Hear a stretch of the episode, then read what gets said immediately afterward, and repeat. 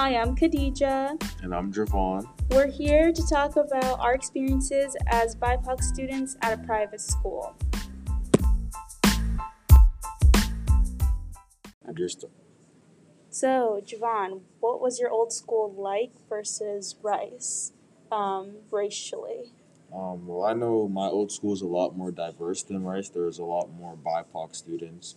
Um, still not very many BIPOC teachers. We had one black teacher, so there wasn't really that uh, comfort space for us. And that's still the same here. There's not a single um, black teacher in this entire school, so it's hard to find somebody to relate to your problems or to help you, you know, like be able to go through certain things that um, your white peers may not understand.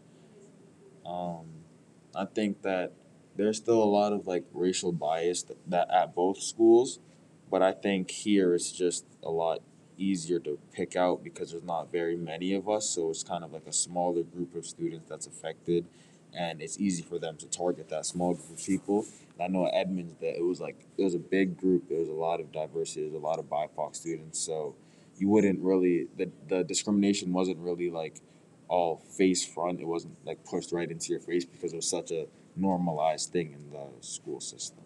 What about you? So, um, at Winooski, it was really diverse. It felt like a normal thing. Um, so, leaving it was like almost me leaving my sanctuary because when I came here, I faced reality of being a person of color in a predominantly white institution, which was kind of hard to take in just because there was a lot of things that I had to learn about that I never really got to learn at my other schools on like the colonizers who were white and what they did to the people they owned who were black people and their slaves. So it was really hard to kind of accept the new reality just because I never got to see some of that side of like school at Winooski because it just had such a diverse curriculum. You could literally talk about anything that didn't revolve around race and it just felt amazing. But here it's like when it's brought up, it's so just hard to listen to.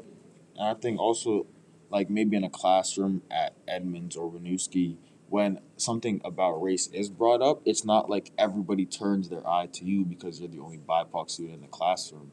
I know here it's like there's not many classes that I, there might be more than three or four black kids in at one time. So I think when a situation about racism is brought up here at Rice, it's easy for everyone to turn around and look at you and you feel all those eyes on you.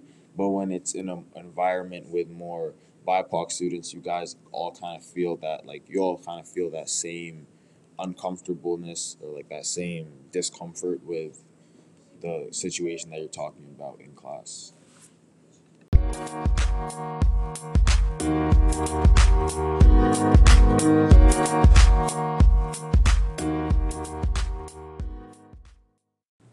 In one word, describe your experience as a BIPOC student in Rice.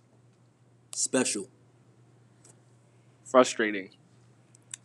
Different. Tiring. difficult, Terrible. Upsetting.